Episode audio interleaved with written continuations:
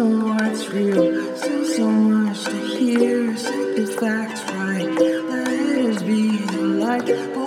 Your heart.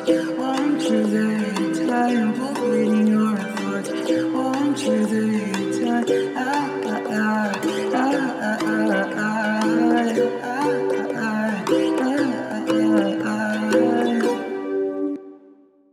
Boy to Gumato Boy, itong post sa Facebook. Legit ba to? Patingin nga. Hay nako Jericho, hindi yan totoo. Naniniwala kasi agad eh. Paano mo malalaman kung legit yan? Ito na nga, wait lang. In a world filled with marites and mosang, palpate your thoughts, a PT podcast is here to check if these are real or not. Okay na? Jokes aside, our podcast will help you know kung yung mga sabi-sabi o mga misconceptions na naririnig natin ay tama ba o hindi. We will be having a series of episodes about these misconceptions and myths, and we may be asking help from some professionals para mas reliable ang information na matututunan natin. Ang podcast natin is open for all ages, di ba guys? Tama. Yes! Kasi lahat ng madidiscuss natin dito ay makatulong sa atin at hindi para hindi na tayo puro fake news. Pero bago tayo magsimula, magpakilala muna tayo. Hi, ako nga pala si Jericho. Hi guys, I'm Carlo. Ako naman si Ria. At ako naman si Miko. At ako naman si Carla. Kami ang mga kasama nyo for today's episode entitled Fuck Buddies? What, What the, the fuck? Eh, teka lang. Ano ba yung pag-uusapan natin sa episode na to? Actually, Carla, maganda ang topic natin today since very relevant siya ngayon, lalo na't malamig ang panahon. Pero ayun na nga, related siya dun. We all know na very sensitive ang topic na ito for some since it can be very intimate. Today, we will talk about reproductive health and some things about sex education. Agree ako dyan, Nico. Hindi nga ito masyado na pag-uusapan, kaya kung ano-ano na naririnig natin minsan. Nagiging misinformed tayo about sex education and I think all people should be informed about this. Kaya ang episode natin for today, we shall be correcting the most common is misconceptions we know. Nag-invite po kami ng isang specialist in this field para hindi pa tayo makapag-spread ng false information.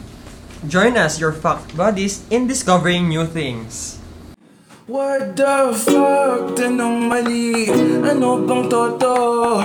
Halina talamin sa fuck buddies Hey, anong magagawa? Huwag kang mag-alala Kasama mo kami sa fuck buddies Hmm, ganda ng jingle natin, ha? Panis!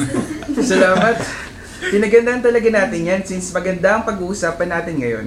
At dahil pinaghandaan yan, nag-invite tayo ng isang professional na makakatulong sa atin today. Ria, pwede mo ba ipakilala sa listeners natin kung sino ang special guest natin? Siyempre naman, Nico. So, ang guest natin today ay isang obstetrician gynecologist or mas kilala natin bilang OB-GYN.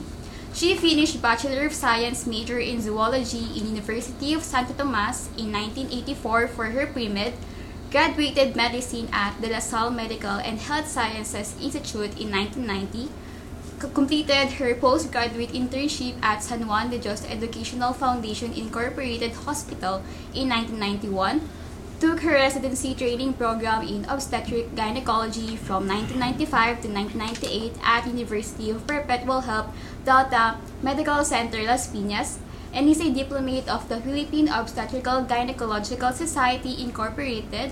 And now, let us welcome Dr. Jean Saroka. Welcome po, Doktora, and thank you for joining us in this episode. For sure po, marami kayong masashare sa amin today.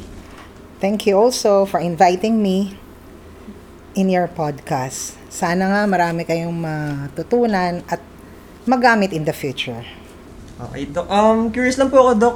Gaano po kayo kadalas nakaka-encounter ng mga patient or kahit sa mga kakilala nyo na naniniwala sa mga misconception about reproductive health and sex education po?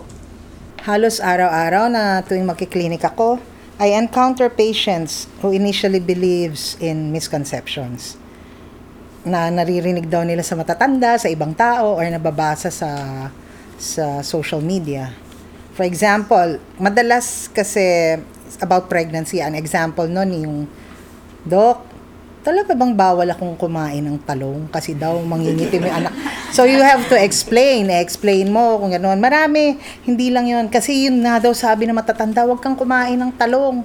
Kasi mangingitim yung, an- makakapatsi-patsing itim yung, an-" sabi ko, ah, medyo, ano yun, kailangan na further explanation. So, ayun, no, that really shows na kailangan nating pag-usapan tong mga ah, bagay na to.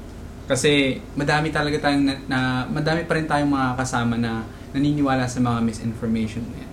So, pero share ko lang, no, ah, bago tayo nag-start ng podcast natin today, ah, yung team natin, nag-research sila sa mga common misconceptions na, nar- na naririnig nila sa paligid natin. Yes, so we shall be tackling three main areas today. Pero marireveal ang mga ito as we go on with the episode. And for sure, mapapa what the fuck tayo mamaya sa dami ng misconceptions na meron tayo. Kaya naman guys, you can share your thoughts for this episode by using the hashtag, hashtag your fucked buddies. Abangan namin yan guys. Tara na guys, introduce natin ang magiging first topic today. We all know kung gaano kahalaga ang reproductive health ng isang tao. Di ba guys? Yes. Pero sapat na nga bang knowledge natin dito? Together with our guest for today, let's talk about the misconceptions on reproductive health and see if totoo nga ba sila o hindi. What the fuck? Tanong mali Ano bang totoo? Halina talamin sa fuck buddies Hey, anong magagawa? Huwag kang mag-alala Kasama mo kami sa fuck buddies Define muna natin kung ano ang reproductive health. So according to the World Health Organization or WHO, reproductive health is a state of complete physical, mental, and social well-being and not merely the absence of disease or infirmity in all matters relating to the reproductive system and to its functions and processes. So, ano po ba talaga yung importance nito sa atin, Dok? Importante talaga to kasi lahat tayo, dream natin, or talagang gusto natin magkaroon ng children or a child man lang in the future. So, para maging ready tayo doon, kailangan maging healthy tayo, prepared sa mga papasukin nating responsibilities. Um, healthy meaning, we will be able to produce healthy offsprings. Yung walang disabilities, walang abnormalities na in the future pabigat pala sa sa lipunan or sa pamilya, sa kung magpapahirap sa atin. And through reproductive health na ano, matututunan matututunan natin yung proper spacing ng children. So, kung maayos yung spacing, we can provide para sa kanila in their future at maalagaan nating mabuti. Okay po, Docs. Eh, regarding naman po sa mga common issues na nakikita nyo sa clinic, regarding po sa reproductive health po, ano po yung mga na-encounter nyo? Ah, reproduct. Kung rep, ano, sa clinic madami talaga. Yung mga majority kasi ang bread and butter namin is delivery, pregnancy. Yan. Yung conception, abnormal uterine bleeding, sexually transmitted diseases, contraceptions, at marami pa. May minsan, hindi na nga related. Ah, minsan, nagka-counseling ka na kasi pati paghihiwalay, pag-aaway, mga gano'n, nadadamay. Kaya ano, maha, ma, malawak ang ano. Add ko lang po dyan, Doc. ba hindi lang naman po yung mga babae yung nakakaranas ng mga reproductive health issues. Kasi lagi iniisip ng mga tao kapag reproductive health issues, sa, sa babae lang yan common. Uh, yes, both males and females have reproductive health issues. Minsan kasi, yung ego ng lalaki, ah, yun yung nangingibabaw. Ayaw nilang mapag-uusapan na may problema sila. So, ayaw nila magpakonsulta. Madalas, babae lang yung nagpapakonsulta. In my practice, kunyari meron ako mga pasyenteng ang problem is infertility, hindi mabuntis. I treat the patient yung couple. Kasi hindi pwedeng isa lang eh. Baka gamot ako ng gamot doon sa babae, may problema pala yung lalaki. So, ano yan eh, ah, kumbaga, it takes two to tango. Hindi mabubuo ng isa lang. Yes. So, another question naman po, Doc. Related naman po sa pregnancy, totoo po ba yung mga patient with PCOS ay hindi nabubuntis? Kasi marami po ako nakikita today na may PCOS and medyo nahirapan po sila with their conditions. Ah, when we say PCOS, ito yung polycystic ovary ovarian syndrome. Nagkokos talaga siya ng infertility. Medyo mahirap magbuntis talaga yung yung babae. It can cause primary or secondary infertility. Pag sinabing primary infertility, never pa siyang nagbuntis. Pag secondary infertility, nabuntis na siya, nagkaanak na siya before, later on, hindi siya na, hindi na siya mabuntis, nahihirapan na. Um, pero ngayon kasi, marami ng gamot. Marami ng management na pwedeng gawin. Uh, I have patients na may PCOS, pero talagang tiyagaan lang. It takes minsan 1 to 2 years or more, pero ah, nakakatuwa pag napabuntis mo ba yung ano, yung may mga PCOS.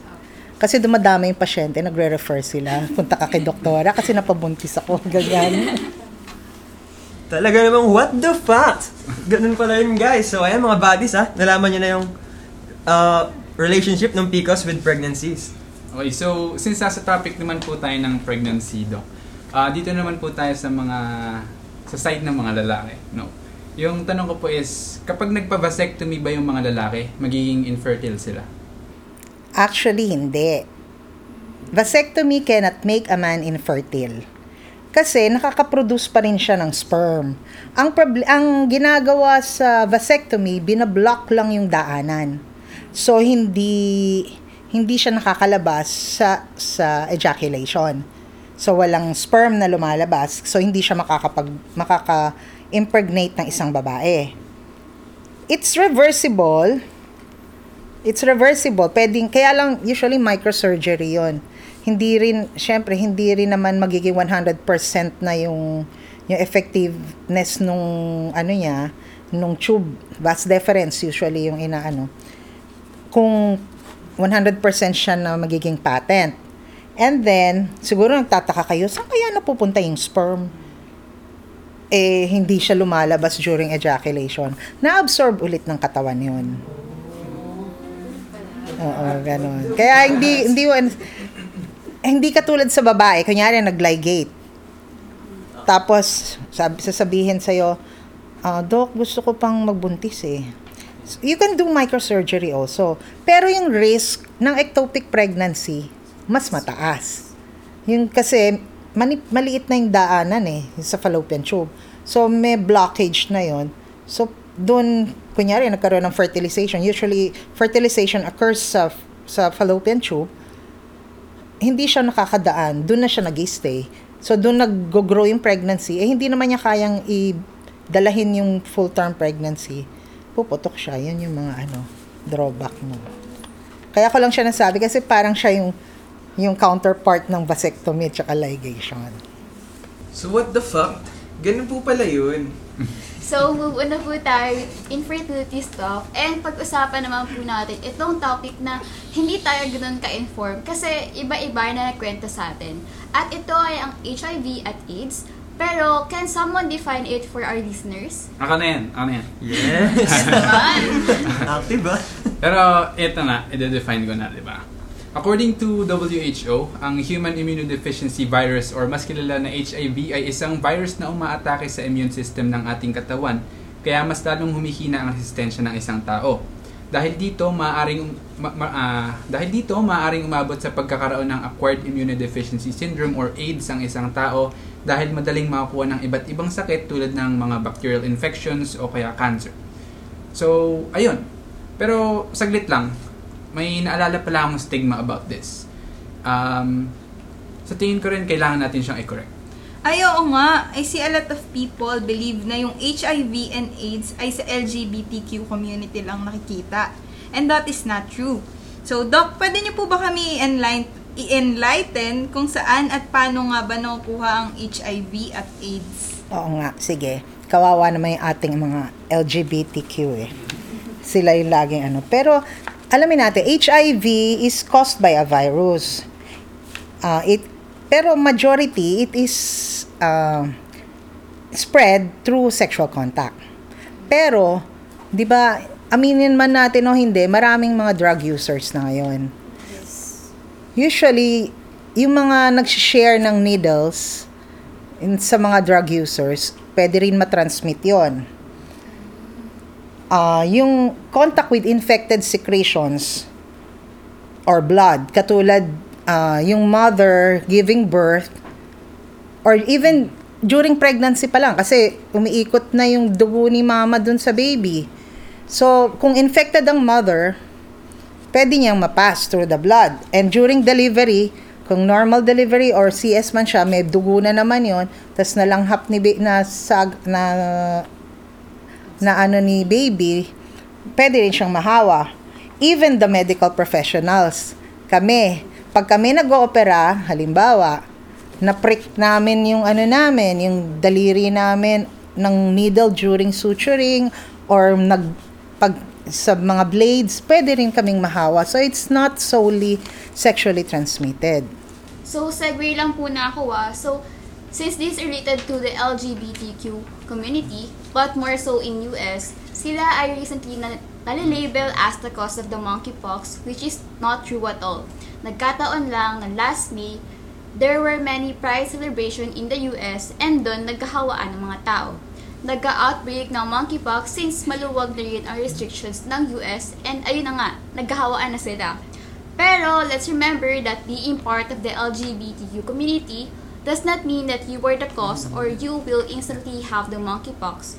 So, paalala lang sa ating mga listeners to practice our, our safety protocols para maiwasan ang sakit. So, ayun lang po and you may continue. Wow, may ganun pala na stigma na nangyayari ngayon. Thank you, Ria, for sharing that to us. What the fuck? So, ganun nga pala yun. Huwag magpapadala sa mga fake news, guys. Sa mga listeners natin, let's break the stigma about HIV and AIDS and let's try to be educated and make people more informed about it. I agree with that, Miko. Pero let's not only spread awareness about HIV and AIDS. Let's also spread awareness sa mga importance ng uh, reproductive health. Ayan, ang dami natin natutunan about repro- reproductive health. Sana pati listeners natin maraming natutunan dahil marami pa tayong misconception na dapat itama kaya sana patuloy silang makinig dahil marami pa tayong pag-uusapan. Ayan! So mga ka-fact buddies, we have officially we have officially finished our topic. Our first topic. Ang bilis talaga, grabe. In just one topic, marami agad tayo na absurd na learnings. Pero wait, guys. Brace yourselves muna kasi nagsisimula pa lang tayo. Yeah. Yes! Ayan! Papunta pa lang tayo sa exciting part. So, pero ayun, nakikinig pa ba yung mga listeners natin? We hope so kasi mas maganda yung next topic natin. It is really one of the topics kung saan marami tayong na-encounter ng mga misconceptions. Tama. But before that, sit back and relax muna tayo, fact buddies. We will be back in a while. Be, alam mo ba, ang sakit ng balakang ko, tapos may dugo yung underwear ko? Nako, buntis ka yata. Nananakit din ba yung balikat mo tas lagi ka napapabanyo? Oo eh. Alam mo ba na isa yan sa mga sintomas ng ectopic pregnancy? Ano yun? Nangyayari to kapag ang egg na na-fertilize ay hindi nakarating sa uterus. Kaya naman ito ay nabubuo sa fallopian tube. Para maiwasan pagkakaroon nito, limitahan ang pakipagtalik sa iba't ibang tao at iwasan ang paninigarilyo. Tandaan, paggamit ng contraceptive ay bigyan pansin ng kataway hindi sakitin. Ito'y paalalang di dapat kalimutan para iwas komplikasyon at katakot-takot na kahihinatnan. Ugaliing bumisita sa pinakamalapit na health center o makinig sa Palpate Your Thoughts, a PT podcast. Breaking acts, building facts. So now we're back! Ready na ba? Let's Ready? go, Ria! Wait lang, wait lang. Kakapit lang muna sa table ko mga ka-fact buddies. Grabe talaga, ang daming facts na nabahagi sa atin ni Doc. Sana all talaga kumakapit. May pinagulutan na. Pero kidding aside, same thoughts kay Ria. Napaisip rin ako kasi deep inside, medyo naniniwala ako sa mga ganong misconceptions before. Grabbing revelations eh, no? Pero like what I've said earlier, our goal for this podcast is to learn more about the truth behind these misconceptions. Kaya for our next topic, we will be discussing naman about contraceptives. Carlo, take over! Thank you, Miko. First, let's talk about what are contraceptives and how does it affect our body, especially during sex. Ayon nga sa WHO, the use of contraceptives prevents unintended pregnancies. Some contraceptive methods also prevent the transmission of HIV and other sexually transmitted infections. So specifically, these con- contraceptive methods are hormonal contraceptive methods, intrauterine devices or IUDs, emergency contraception, condoms, and lactational amenorrhea method. So, Doc, ask ko lang po, ano po usually na nire-recommend yung contraceptive method sa mga patients? um, because I encounter different types of patients, they need different types of contraceptives. Pag medyo nandun sa conservative type, mga religyoso, mga high risk, may mga sakit-sakit, ah, I recommend natural family planning method. And the lactation amenorrhea method, under di, an, andito rin yung sa natural family planning, yung Billings method, yung sa cervical ah, discharge tinitignan, cervical mucus, at saka basal body temperature. Pag mga asawa ng OFW, kasi hindi naman palaging nandito yung asawa nila, it's either oral contraceptive pills, injectables, or condoms kung papayag yung asawa nila. For breastfeeding women, we give breastfeeding, ay, progestin-only pills or the injectables. And syempre, yung lactation amenorrhea method. Pag lactation amenorrhea method, medyo ano lang, kasi kailangan full nurser. Pag sinabing full nursing mother, uh, breastfed lang yung baby niya. Solely breastfed for the first six months. After six months, mag add na tayo ng contraceptive method. Doon naman sa mga makakalimutin na mga babae, sabi ng Dok, hindi ko kayang mag-pills, makakalimutan ko. So, I recommend injectables or IUD or yung implants. For women naman with associated derma problems, yung mga mapimples, gusto nila yung mga OCD. Dok, gusto ko yung ano ha, yung yung papaganda ng balat. Tsaka yung hindi ako tataba. Mga ganun. Okay po. So, eh, pero regarding naman po sa pills, Doc, ang easy pills po ba ay same as abortion pills? Uh, when you say EC, yung emergency contraceptive, uh, these are two different types of pills.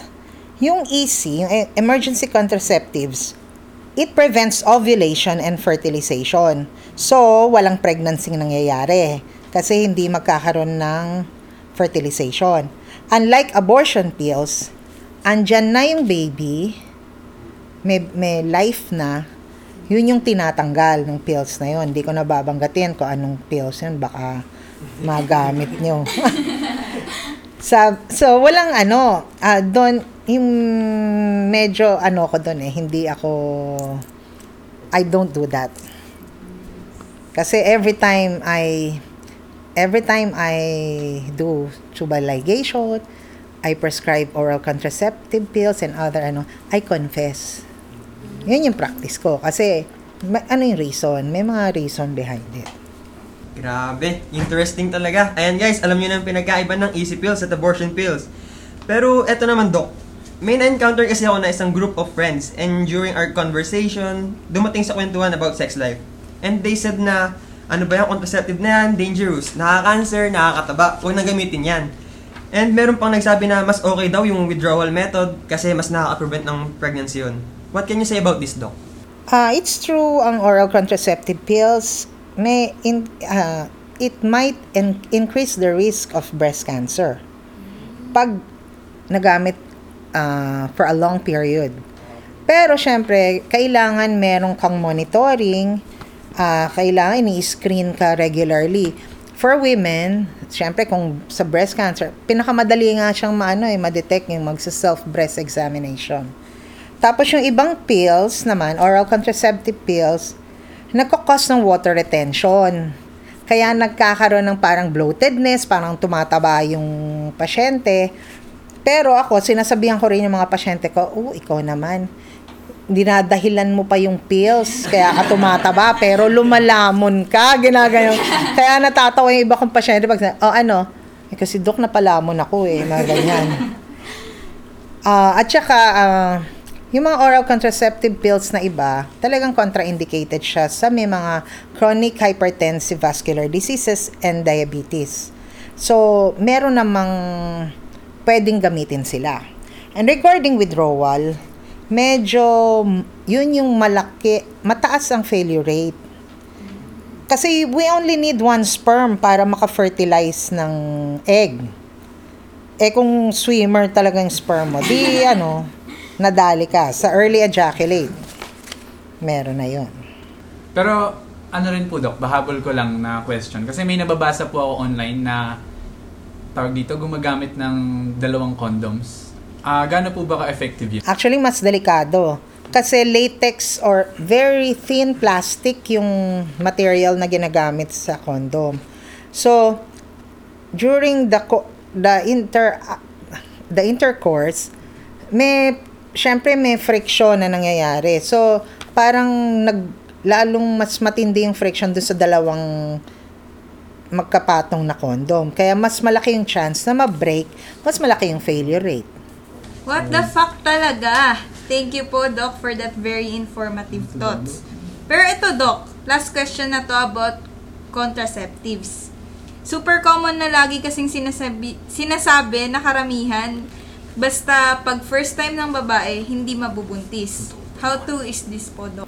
Nako, hindi yan totoo. Kasi, pag, depende yon sa fertility ng babae.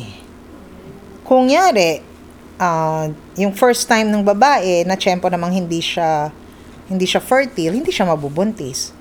Pero kung na-tiyempo siya during her ovulation, na kung ano, fertile siya, nag-abot, buntis din yun. Kaya hindi yung como vir- na-virginize ka, eh, ano, bun- ano, hindi ka mabubuntis.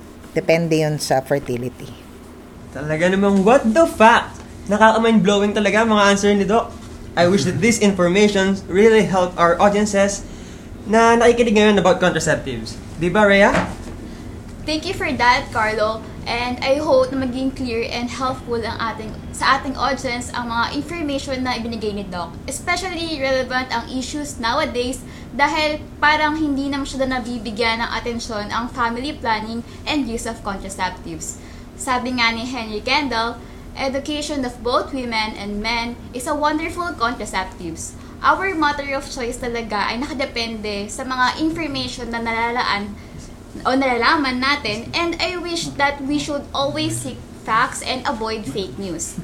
Tama ka dyan, Ria. Pero akalain nyo yun?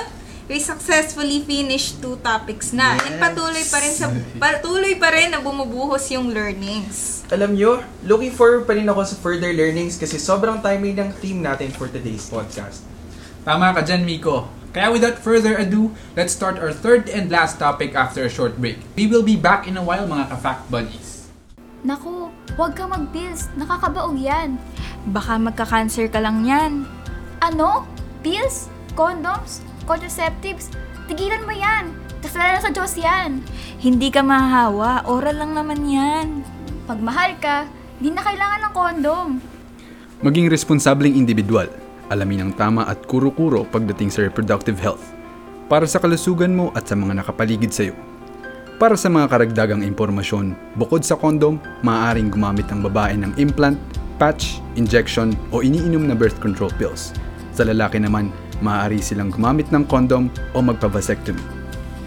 Ugaliing bumisita sa pinakamalapit na health center o makinig sa Palpate Your Thoughts, a PT podcast. Breaking Acts, Building Facts. And we're back again. Sa ating listeners, let's give the floor to Carla as she opens our next topic, safe sex. Carla?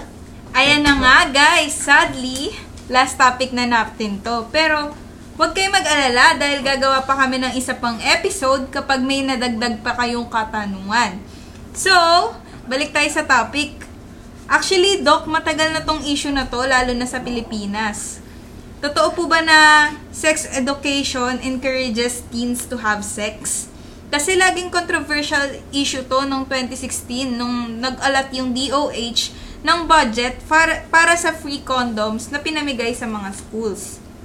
Ah, you know, medyo 50-50 ang sagot ko dyan. Kasi depende kung sino ang makakatanggap ng knowledge. Ah, are they responsible enough to understand sex education? If sex education can bring awareness na hindi magkakos ng curiosity para i-practice ito, is good. Pero kung gusto lang subukan, it will be bad. I had patients, 12 years old, grade 8, uh, grade 7 lang. She got pregnant by her classmate. Siguro, medyo, tinat- na- they became curious. Ayun. Nagka-baby na siya at the age of 13. Talaga namang mapapa, what the fact tayo sa narinig natin, no? Pero, isisingit ko lang din kasi dito sa atin sa Pilipinas, no, parang nagiging tabu. Yung, actually parang, hindi parang, nagiging tabu talaga yung, um, tawag dito, sex, edu- sex education. Kasi hindi naman naituro yan sa mga lolo o lola natin, hindi rin naman ah, naturo, naturo sa mga nanay natin o tatay natin. Kaya kapag naririnig natin yan, parang iniisip agad ng ibang tao. Ang bastos naman nitong batang to. Or ang bastos naman ng mga pinag-uusapan nila. So, ayun. Ikaw, Vico, parang may ano, may parang may gusto kang sabihin. Oo, actually. Ako, Doc, may tanong. Iba-iba kasi yung sinasabi sa Google Doc, kaya sa inyo ko na lang po tatanungin. Does pre-com make you pregnant po ba? Ikaw, Miko, ah. Nako, ano, para lang malinaw sa atin at sa mga listeners natin. Talaga ba? Ah, yes. yes, because yung early ejaculate may contain sperms already. Remember, we only need one sperm to fertilize the egg. In a drop of an ejaculate, it may contain approximately 5 million of sperms. In a drop yun ah, kasi parang 20 ml ang ano eh, ejaculate eh. So, minsan may early ejaculate. So, if the, tapos kung yung babae, well lubricated na siya, yung, yung isang sperm na yun, makakaswim siya going to the egg para ma-fertilize. So, it will lead to pregnancy. What the fuck? Salamat, Doc. Sobrang informative po talaga. So, add ko lang, Doc, may narinig din po kasi ako na oral sex is safe sex po, meaning hindi daw po possible magka-STD. So, totoo po ba to, Doc? Ah, dahil yung changing sexual practice na ngayon, oral sex can also cause sexually transmitted disease. An example, sa recent studies, yung human papilloma virus na dati nako-correlate lang siya sa cervical cancer, penile cancer, anal cancer, vaginal cancer. Sa latest studies, meron na silang na-detect na laryngeal cancer secondary to human papilloma virus. Another example is the herpes simplex virus, type 1 and type 2. Yung type 1, pag sinabing type 1, ah, up yan, up, upper torso. Pag type 2, sa baba. Pero, if so, kung type 1, usually sa mouth, nakikita yung lesions dito sa taas. Sa type 2, sa lower genital tract. Sa, sa baba, yan. Pero lately, may nadedetect silang herpes simplex 1 sa lower genit sa genital tract. Merong herpes simplex herpes simplex simplex virus na 2 naman nandun sa may ano oral ano part. Kaya hindi hindi hindi siya safe ang oral sex. Pwede ka pa rin magkaroon ng sexually transmitted. Eh, Doc, follow-up lang po. Uh, does using contraceptives like pills and condom prevent you from having STDs? Like, 100% safe po ba talaga, if ever? Um, yung condom, masasabi ko, meron siyang ah, protective na function na pwedeng ma- malesen yung transmission ng ano ng sexually transmitted disease. Pero sometimes kasi pag naka-pills, yung, mga, or yung ibang contraceptive methods, parang nagiging kampante yung yung babae or yung yung couple na mas madalas silang mag ano mag-contact o yung iba ibang partners gano'n naka, kasi ano eh wala na silang fear na magpa-pregnant kaya mas malaki yung chances na magkaroon sila pa rin ng STD even kung naka-contraceptive pills So what the fuck? So ayun nga guys, wag tayo maniniwala agad sa mga nababasa natin kasi sabi nga ni Doc, you can still have STDs kahit oral sex lang. O ikaw Jericho, baka may narinig ka pang sabi-sabi dyan. Share mo naman. Actually, natanong mo na yung nasa isip ko eh. Pero yung mga girls ba natin dyan, may mga katanungan pa ba kayo dyan bago matapos tong ah, mga pinag-uusapan natin? Ay, ako, ako, ako, ako, ako. May tanong ako kay Doc. Lah, Ria na yan. Bakit? ay, ay, ay. Hoy, issue ka. May kinalaman kasi ito sa period namin. Doc, parang may nabasa ako na 3-day rule, meaning safe ka from pregnancy if you've had sex 3 days before or 3 days after magka-period. Is that true po? Hindi yun totoo. Actually, medyo mas delikado yon Sinasabi nilang 3 days rule. Mas maraming na-aksidenteng mabuntis. So, what I advise my patient is to take note of their menstrual cycle kung normal ba, kung regular meaning 28 to 30 day cycle, ma, uh, at least alam nila yung may idea sila kung kailan mag-ovulate. You can use the calendar method com- combined with basal body temperature, cervical mucus testing para mas accurate. Yun yung ano doon. Hindi, kasi you, yung pag sinabing last day of mens, hindi siya accurate. Kasi yung ibang girls, 3 days lang mag-mens. Yung iba 8 days, iba 5. So, yung error, kung i-base mo siya sa last day of menstruation, mas malaki. Kasi marami akong mga pasyenteng ganun. Dok, nagbilang naman kami, ganyan-ganyan. Paano mong binilang? Usually, I ask them, base your counting sa first day ng menstruation. Medyo mas accurate yun. Oh, ganun po pala yun. So, what if po during period po, Dok? I know it sounds makalat po, pero curious lang din po kami dun. Um, merong ilang babae na nag-ovulate during menstruation. Meron akong na-encounter before. Tuk, nung nag-contact naman kami, may mens ako. Pero she got pregnant. Iba-iba eh, we cannot say. Kaya merong, uh, you can, you can monitor din nga through your basal body temp temperature. Ngayon, medyo mas high-tech na nga eh. Meron ng mga ovulation kit eh. Nakikita na yun. Kung mag-ovulate. What the fuck talaga? Salamat po, Doc. And I'm sure nalinawan yung mga listeners natin dyan. Especially yung mga girls na nakabasa ng 3 days eme-eme na rule na yon. Yan, so I think na-cover na natin almost lahat ng misconceptions or myths about safe sex. Wrap up na natin, Carlo. Alright, so we're very thankful to our special guest for this episode, Dr. Diana Jean Saroca. Thank you very much po. Salamat. Talaga namang bumuhos sa- ng napakaraming facts dito sa ating podcast. Sab- kasabay ng pagbuhos ng ulan sa labas.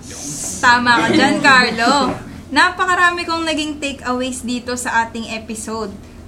But before we wrap things up, let, let's do a quick recap of what we have talked about for today's episode. So first, we talk about reproductive health, wherein mas na-enlighten tayo about common misconceptions. Nalaman natin kung ano yung common issues sa clinic as well as misconceptions about reproductive health issues for both men and women. In addition, mas nalinawan din tayo about sa spread ng HIV and AIDS which is very important since ang dami talagang nalilito dito until now. On point ka dyan, Carlo. Now next, we talk about contraceptives kung saan na-inform tayo about suggested contraceptive methods, misconceptions about contraceptives, and difference of EC and abortion pills. And lastly, napag-usapan natin yung myths about safe sex, which were also debunked. So, habang nag-progress tayo from topic to topic, mas na-realize ko talaga na madami pa pala mga facts about sex education na dapat bigyan ng atensyon. I think remarkable talaga yung team natin for today's podcast dahil sa siksik na learning. Papa, what the fuck ka talaga? So thank you everyone for tuning in to our latest episode entitled Fuck Buddies and we hope that marami tayong natutunan na facts and na clear na sa ating mga isipan yung mga misconceptions about reproductive health, contraceptives, and safe sex which is in line with the celebration of the National Youth Day. So, see you on our next episode as we talk about the misconception about hilot and more here in our podcast. Do not forget to follow and i-turn on yun na rin yung notification bell para makareceive kayo ng notifications para sa mga susunod naming episodes. Kindly leave a rate or review about our podcast. Palpate your thoughts, a PT podcast, breaking acts, building facts.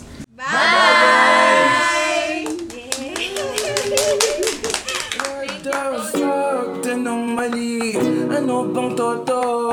Halina talamin sa fuck buddies Hey, Anong magagawa? Huwag kang mag-alala Kasama mo kami sa frontline